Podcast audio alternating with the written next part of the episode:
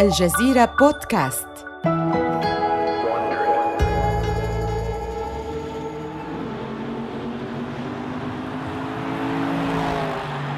إنه العاشر من سبتمبر عام 1961 حيث يقف الجمهور على حافة مضمار سباق مونزا بإيطاليا أحد أكثر حلبات سباق السيارات سرعة وخطراً في العالم. اثنان من المتسابقين تجاوزت سرعتهما 160 كيلو مترا في الساعة. وها هما يتسابقان على دخول منحنى بارابوليكا الدائري السريع. خلف عجلة قيادة الفراري الحمراء الكونت الألماني الغربي فولفغانغ فون تريبس بينما نجد الإسكتلندي جيمي كلارك يقود سيارة لوتس خضراء. عند دخولهما المنعطف واحدا تلو الآخر يتنازعان على الصدارة وتحتك العجلات. ثم في الدورة الثانية اقتربا من المنحنى الموجود في القسم الداخلي لدائرة الطريق وحدث ما حدث. انعطفت السيارات بسرعة. كان الكونت الألماني مشهورا بكثرة الحوادث. لديه شغف بتحطيم السيارات ولكنها المرة الأولى التي يخلف حطاما بهذا القدر. انقلبت سيارته الفراري فوق العشب الجانبي. تعبر السياجة لتستقر وسط حشد من المتفرجين. يتصاعد الغبار والدخان مكونا سحابة داكنة حول موقع الحادث. كانت السحابة تخفي داخلها. ذلك المشهد المرعب. أسرع مشرفو السباق لموقع الحادث. وسريعا يظهر المسعفون والأدوية في المشهد. كم عدد الضحايا؟ لا أحد يعلم. لكن السباق يستمر. في نهاية اليوم يفوز فيل هيل بالسباق بسيارته الفراري. ليصبح أول أمريكي يفوز بسباق فورمولا 1 أشهر سباق سيارات في العالم. بمجرد خروجه من سيارته الفراري يسأل عن زميله في الفريق فولفغانغ فون تريبس وتريبس هل مات؟ يطرق رئيس فريق فراري لحظة قبل أن يشير إليه بالتقدم. هيا بنا. يحتاجونك لتوزيع الجوائز. لقي فون تريبس مصرعه هو والعشرات من الجمهور. الذين اصطدم بهم في الصباح التالي يجلس مؤسس شركة فراري ورئيسها إنزو فراري منعزلا خلف بوابات مصنعه في مارانيلو التي تبعد عن حلبة سباق مونزا مسافة ساعتين بالسيارة. فراري رجل يحب العزلة، لا يحضر أي سباقات، حتى سباقات سياراته الحمراء الأكثر شهرة في العالم. مثل الآلاف غيره من المتابعين، شاهد الحادث على التلفاز، طالع عناوين الصحف صباح اليوم ليجد الخبر. خمسة عشر شخصاً لقوا حتفهم في واقعة مونزا وبدأ التحقيق في المضمار لقد فاز للتو فريقه بالبطولة العالمية لكن بأي كلفة؟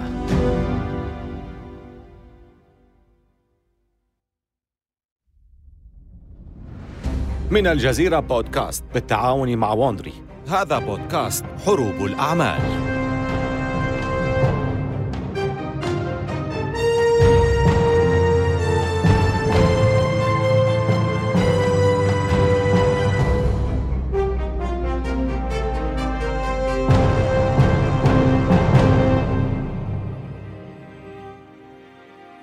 هذه هي سلسلتنا من ثلاث حلقات. فراري ضد لامبورغيني. منافسة استمرت عقودا طويلة في عالم السرعة والهندسة والسيارات الخارقة. لم يكن مضمارها الوحيد حلبات السباق وصالات العرض بل وصلت حتى شاشات السينما. بدأت هذه المنافسة بشجار بين صانع سيارات مشهور ومشتر فاحش الثراء. كانت هذه هي الشرارة الأولى التي تحولت إلى أسطورة حقيقية في عالم السيارات. هذه هي الحلقة الأولى القفاز. مر إنزو فيراري بهذا من قبل. يمتلئ جدار مكتبه بصور السائقين الذين لقوا مصرعهم خلال سباقات السيارات. تعرض لكثير من النقد لاهتمامه الشديد بالسيارات أكثر من سائقيها. حتى إن الفاتيكان تدخل وأنب فيراري بسبب الحادث الشنيع الذي وقع عام 1957 في ميلاميليا في إيطاليا. سباق الألف ميل الذي كان يجري في الطرق العامة في إيطاليا. 12 شخصاً من الجمهور لقوا مصرعهم خلال هذا السباق. بالإضافة إلى سائق فراري المشهور آنذاك والذي تمزق إلى جزئين. في هذه المرة 14 شخصاً من الجمهور لقوا مصرعهم. فزع العالم بأكمله من هذا الخبر. ونادت الكثير من الصحف بإيقاف السباق أو بتقليل سرعة السيارات فيه. تتعرض فيراري للهجوم الشديد. في مصنع فيراري يشعر العاملون أنهم تحت ضغط شديد. لقد تحملوا لأعوام طويلة غطرسة إنزو فيراري والضغط الذي يتعرضون له في مقابل تصنيع أفضل سيارات سباق في العالم بأسره. في الأيام التالية تتحول الجدالات البسيطة والاستياء إلى تمرد واسع النطاق. لقد طفح بهم الكيل. ترك مجموعة من أفضل عمال فيراري العمل. كان من ضمن المستقلين من فيراري المهندس جيوتو بيتساريني. لقد طفح كيله من حالة الجمود التي أصيبت بها الشركة وكان غاضبا من عائلة فيراري كان بيتساريني يحلم منذ زمن أن يتفوق على رئيسه السابق وأي انتقام أفضل من أن يلتحق بشركة أخرى يمكنها تصنيع سيارة أفضل من فيراري لتوحيد القوة تحت قيادة جديدة. لم يكن يعلم أنه سيجد ذلك الشخص الذي يبحث عنه. على بعد ثلاثين كيلومترا فقط شاب صغير يصنع الجرارات ومكيفات الهواء. لم يكن قد صنع سيارة بعد. يدعى فروتشو لامبرغيني عرفت واقعة رحيل بيتساريني وبعض زملائه من مهندسي فيراري عام 1961 بتمرد القصر. يوشك ذلك أن يشعل إحدى المنافسات الأكثر إثارة في عالم السيارات. بحلول عام 1961 أنشأ إنزو فيراري البالغ من العمر 64 عاماً إمبراطوريته الفريدة مدفوعاً بشغفه بسباق السيارات. كان متسابقاً ذات يوم لكنه اعتزل في مرحلة مبكرة. يقول البعض إنه عانى من انهيار عصبي بسبب عنف هذه الرياضة. على الرغم من ذلك ينفي فيراري هذه القصة ويصرح أن السبب في اعتزاله كان ميلاد طفله الأول دينو عام 1932 وهو ما أقنعه بالتوقف عن سباق السيارات. خلال الحرب العالمية الثانية يبني فيراري مصنعه في مدينة ريفية تسمى ميرينيلو وعندما انتهت الحرب يفتتح شركته يصنع السيارات ويبيعها للأثرياء. سيارات فيراري المصنوعة بيده. لم تمكث طويلا حتى اشتهرت بأنها السيارات الأكثر إثارة التي يمكن اقتناؤها. إنها منحوتات جميلة من المعدن والزجاج والجلد والمطاط تغلف محركات سباق قوية. ينتظر الأمراء والمشاهير لساعات خارج مكتب فيراري آملين أن يوافق على بيع إحدى سياراته لهم. أما بالنسبة لفيراري فهذه السيارات الأنيقة ليست سوى وسيلة لتمويل شغفه بسيارات السباق الاستثنائية. إنه عام 1962 أي بعد عام من واقعة تمرد القصر على فيراري أحد عملاء الشركة الأثرياء فروتشو لامبرغيني يصل إلى المصنع. إنه ذلك الشاب المتهور الذي يصمم الجرارات ويصنع مكيفات الهواء في بولونيا. لامبرغيني رجل أعمال قوي الإرادة يرتدي حلة فخمة الصنع وربطة عنق ونظارة سوداء اللون بإطار سميك. يحب السيارات ويقتني أكثر السيارات طلباً في العالم ومن بينها سيارة فيراري. يجلس الحارس بجانب باب المصنع. خلف البوابة يقع مكتب إنزو فيراري. إنه مبنى بسيط يتكون من طابقين من الطوب الأحمر يحمل اسم فيراري بأحرف كبيرة. يحب فيراري أن يراقب البوابات من نافذته. ليرى من يدخل ومن يخرج. يصطحب أحد العاملين لامبرغيني إلى المكتب. إحدى سياراته الثمينة لا تعمل بشكل جيد. أنا منزعج للغاية يا إنزو. مكابح سيارة الفراري الجديدة قد انكسرت. إنزو فيراري الذي يصنع سيارات البطولات العالمية ما يمنحه ثقة وغطرسة. تمنعه أن يصدق أن هناك خطأ ما في السيارة التي باعها إلى لامبرغيني ليست المشكلة في المكابح. المشكلة أنك لا تعرف كيف تقود مركبة فيراري. فكسرت المكابح.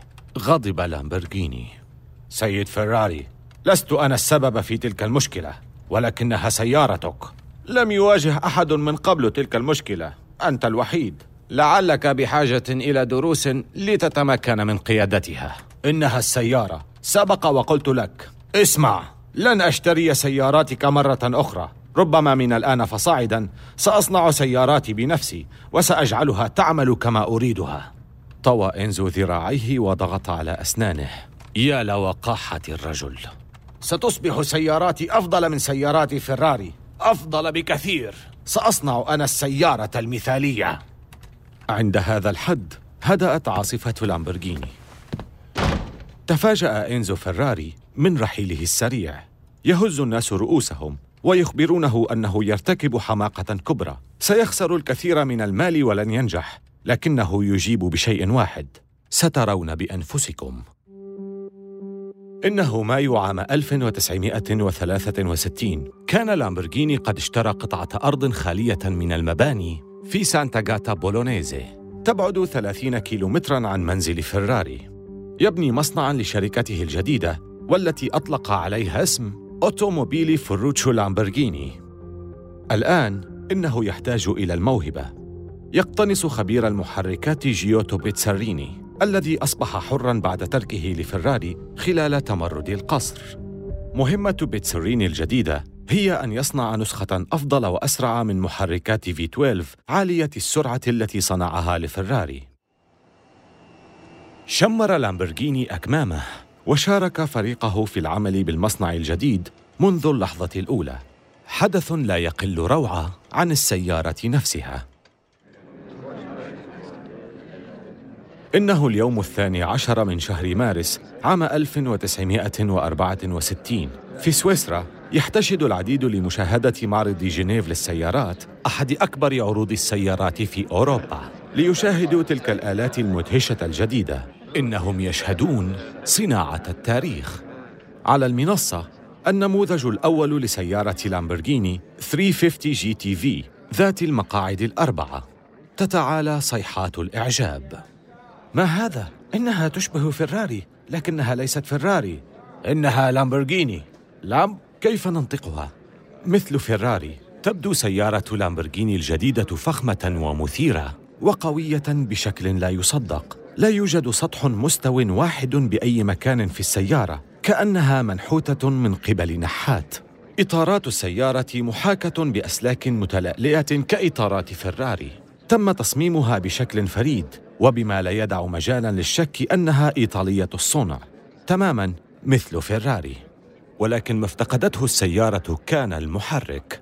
خطط كبير المهندسين جيوتو بيتساريني لوضع محرك في 12 لكن الوقت لم يكن كافيا. لذا تم عرض السيارة للجمهور بينما كان موضع المحرك مغلقا بإحكام ولا شيء تحته. لم يكن إنزو فيراري جالسا بلا عمل. فإلى الجهة الأخرى من نفس القاعة لا يعرض فيراري سيارة واحدة ولا اثنتين بل يعرض ثلاث سيارات. الأولى هي 330 GT 2 plus 2 والثانية هي 250 GT Lusso. أما الثالثة فهي القطعة الفريدة فائقة السرعة 500 سيصنع فيراري من هذه السيارة الأخيرة 500 فائقة السرعة 36 قطعة فقط. يعادل سعر الواحدة منها اليوم 240 ألف دولار. في عام 1964 كان الأثرياء وحدهم هم من يمكنهم أن يحلموا بإنفاق هذا المبلغ في شراء سيارة. أثارت تلك المنافسة الضجة في عالم السيارات. يحقق النموذج الأول من سيارات لامبرغيني نجاحاً كبيراً بكل المقاييس. وتبدأ الشركة في بيع سيارات تحتوي على محرك بيتسوريني في 12 والذي سمي تيمنا بكبير مهندسيه. في مكتبه في ميرينيلو ينفث إنزو فيراري دخان سيجارته بغضب. كيف وجد في نفسه الجرأة على منافستي؟ بينما يوشك عام 1964 على الانتهاء تنكشف الصورة أكثر. لا يزال إنزو فيراري هو الأقوى في هذا المجال. حتى بعد إزاحة الستار عن لامبرغيني ما يزال فيراري في أفضل أعوامه. فازت سياراته بجائزة الاتحاد الدولي للسيارات FIA كما فازت في سباق الأربع والعشرين ساعة في لومان للمرة الخامسة على التوالي. وهو أكثر سباقات العالم إنهاكا وشعبية كما حصدت سياراته ذات المقعد الفردي والعجلات البارزة بطولة العالم لسباقات فورمولا 1 لأول مرة تنتج فيراري أكثر من 600 سيارة تجارية وتعرف سيارتها الجديدة فائقة السرعة فيراري 500 بأنها السيارة الأكثر إدهاشاً والأغلى في العالم. تتحدث جريدة نيويورك تايمز بحماس عن ذلك الحدث قائلة مجرد جلوسك بإحدى هذه السيارات سيشعرك أنك خطير. من ضمن المعجبين بهذا الإصدار المحدود والفريد لتلك السيارة الفنان السينمائي بيتر سالرز وشاه إيران الذي اشترى سيارتين منها. وماذا عن لامبرغيني؟ من وجهة نظر إنزو فراري فإن سيارة 350 GT جذابة بما يكفي. لقد صنع السيد لامبرغيني سيارة جيدة حقا. لكن هذا لا يعني أن بإمكانه أن يصنع سيارة أخرى أو هل يمكنه ذلك؟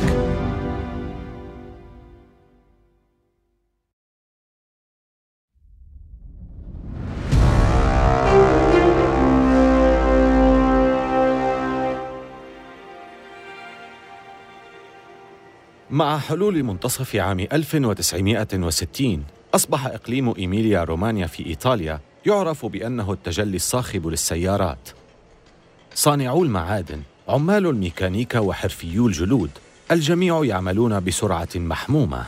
لا نجد هنا فقط مصانع فراري ولامبرغيني نجد أيضا مازاراتي التي تم إنشاؤها في هذا الإقليم ولا تزال تصنع سياراتها هنا.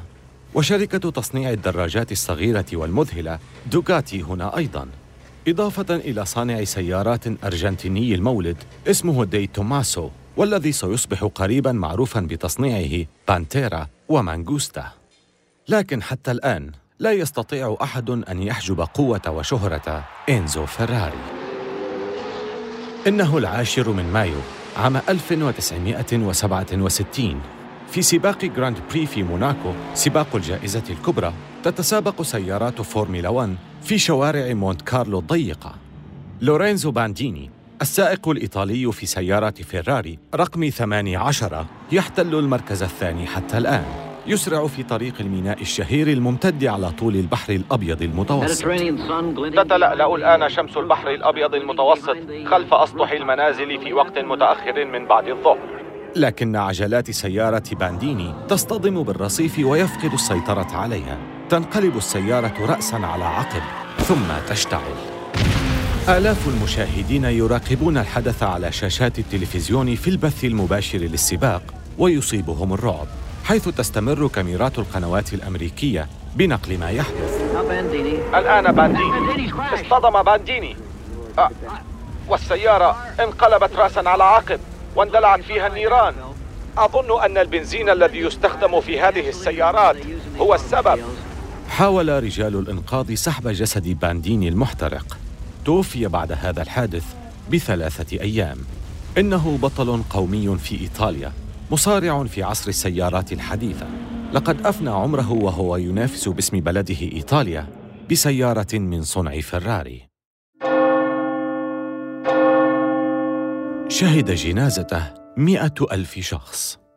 مرة أخرى في مصنعه إنزو فيراري في قلب ذلك الجدال. كيف يمكن للعالم أن يتغاضى عن هذا العنف تحت اسم الرياضة؟ الحقيقة أن موت هؤلاء حافز لاهتمام أكبر بسيارات السباق وسيارات فراري التجارية. السيارات التي سيتجاوز ثمنها بعد أربعة عقود ملايين الدولارات. لكن فيراري ظل منعزلا كأنما هو راهب. وفي واحدة من اللحظات النادرة يقبل تسجيل لقاء معه. إنه شاعري وغامض في ذات الوقت. كل شيء فعلته. من المحتمل أنني فعلته لأنني لم أستطع أن أقوم بأقل من ذلك.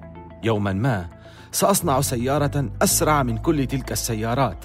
لا أريد سوى ذلك ثم أموت. في سيرته الذاتية يصف لنا فيراري علاقته بسياراته. هذا النوع من الحب والذي يمكنني أن أصفه بطريقة حسية في وعيي ربما يكون السبب الرئيس في أنني لا أذهب لمشاهدة سياراتي في السباقات. مجرد التفكير فيهم رؤيتهم في لحظات ميلادهم ثم وفاتهم. في السباقات دائما قتلى حتى حين تفوز إنه شيء لا يحتمل. هالة هذا الرجل خلقت له أتباعا أوفياء. يصفه أحد سائقي السباقات بطريقته فيقول أنا أؤمن بفراري. كيف يمكن لأي مبتدئ أن ينافس ذلك؟ فروتشو لامبورغيني مستميت لفعل ذلك. في مصنعه لامبورغيني لا يكف عن التفكير في كيفية تطوير سيارته الأولى 350 GT. إنه يعلم أنه لا يمكن أن يتنافس مع إنزو فيراري في سيارات السباق ولكن بإمكانه أن ينافسه في السيارات التجارية. يخطط أن يصنع سيارات تتميز بالفخامة والجمال وبالسرعة. سيغزو العالم بأجمعه بالجماليات والأداء القوي. ذات يوم يأتي إليه ثلاثة من مهندسي شركته. شباب بارعون يبلغون من العمر سبعة وعشرين عاماً. ليعرضوا عليه تصميما كانوا يعملون عليه في وقت فراغهم. ينشر لامبرجيني الورق على مكتبه. يتفحص تصميم المهندسين ويمسك رأسه. هذا التصميم فريد من نوعه. لا يشبه أي تصميم آخر. لم يرى مثله من قبل.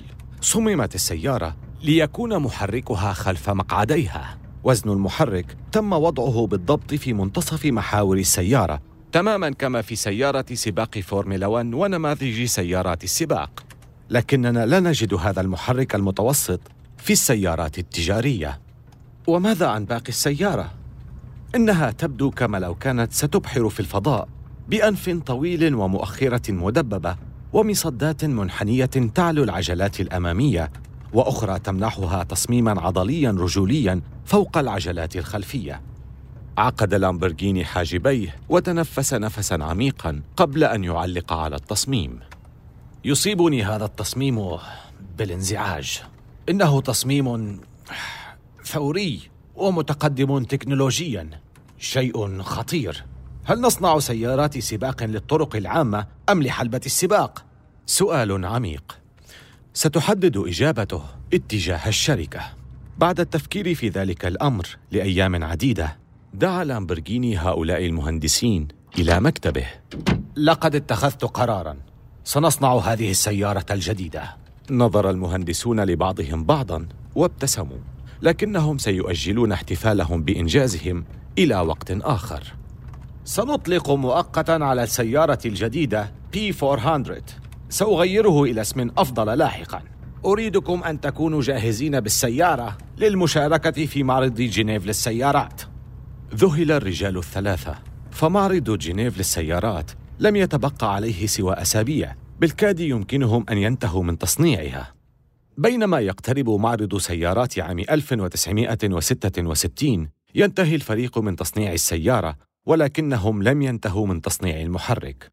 مرة أخرى سيعرض النموذج الأولي لمركبة لامبرجيني بينما تكون حجرة محركها محكمة الغلق وبدون محرك. كان لامبرغيني معروفا دائما بشعار برجه الفلكي الثور. لذا يقرر لامبرغيني أن يسمي هذه السيارة ميورا نسبة إلى أحد أنواع مصارعة الثيران التي كانت تعقد في إشبيلية في إسبانيا. سيبقى هذا الاسم راسخا في تاريخ الشركة. مارس عام 1966 مرة أخرى نرى عشاق السيارات يتدفقون على معرض جنيف للسيارات. والسبب الحقيقي وراء هذا التدفق المنافسة المحتدمة بين صناع السيارات الإيطاليين. على منصة العرض تقف فيراري الجديدة 365 كاليفورنيا كابريولي إنها مركبة طويلة ذات مقعدين مكشوفة السطح شكلها أنيق وراق تبدو أشبه بالتحف الفنية. أربع عشرة مركبة فقط سيتم صنعها من هذه السيارة. إنها وحش مثير تصل سرعته إلى 240 كيلومترا في الساعة لتكون بهذا أسرع سيارة في العالم. لكن ميورا سيارة لامبرجيني الجديدة تأتي مسرعة من حيث لا تراها فيراري وهو ما كان صادما للجميع. هيكل سيارة ميورا منخفض قليلا مع جانبين عريضين وفتحتين بالأمام يشع منهما النور كأنهما رموش. يبدو التصميم ككل بشكل عام جميلا بطريقة غير مصطنعة أنيق ويعكس انطباعا بشخصية صعبة الميراث. وجد صحفي صعوبة في وصف تلك السيارة فوصفها في أربع كلمات. إنها تخطف الأنظار. جميلة صادمة وثائرة. عندما بدأ بيع سيارة لامبرجيني ميورا كان بها محرك V12 بسعة أربعة لترات وقوة 350 حصاناً مستمد من محرك بيتسوريني الأصلي وهو ما جعل المركبة ببساطة أسرع سيارة تجارية في العالم بسرعة تبلغ 270 كيلومترا في الساعة وتسارع يصل إلى 100 كيلومتر في ست ثوان فقط كم بلغ سعرها؟ 20 ألف دولار أو ما يعادل 160 ألف دولار بسعر اليوم هذا كثير جدا خصوصا على سيارة تصنعها شركة جديدة ليس لديها سجل إنجازات يمكن الاعتماد عليه. لسنوات تالية ستحمل سيارة لامبرجيني ميورا لقب السيارة الأقوى في العالم وستبقى لأعوام قادمة السيارة الأجمل تصميماً بين السيارات. وضعت ميورا لامبرجيني على الخريطة عالمياً وأصبحت مسألة وقت فقط حتى تصل هذه التحفة الفنية إلى هوليوود. إنه عام 1969 حيث يصطف رواد السينما في جميع أنحاء أوروبا وأمريكا ليشاهدوا فيلما جديدا يحمل اسم ذا إيطاليان جوب صحيح أن مايكل كين هو من يقوم بدور البطولة لكن الجميع يرى أن سيارة ميورا هي بطلة ذلك الفيلم. يرونها مثيرة وسريعة. بلونها الأحمر الزاهي وملامحها الإيطالية الخالصة. يفتتح الفيلم بمشهد لرجل يدخن السجائر وهو يقود سيارة ميورا بسرعة فائقة بين جبال الألب. يصطدم السائق ببلدوزر وتشتعل السيارة. إنه فيلم عظيم للمشاهدة لكن ومع حلول السبعينيات سيتغير المشهد. سيرمز الاصطدام وكرة النار لما سيحدث بين لامبرجيني وفراري. هناك مشكلة تلوح في الأفق مشكلة كبيرة. في الحلقة القادمة لامبرجيني وفراري يتنافسان بنماذج جديدة ومبهرة. يزيدان من سرعة سيارتهما بل ويتنافسان أيضاً على أدوار سينمائية في أكثر الأفلام شهرة. كل ذلك يحدث على خلفية أزمة النفط الكبرى. تصنع لامبرجيني سيارة مبهرة تتجاوز بها كل الحدود لكن فراري لديها الرد.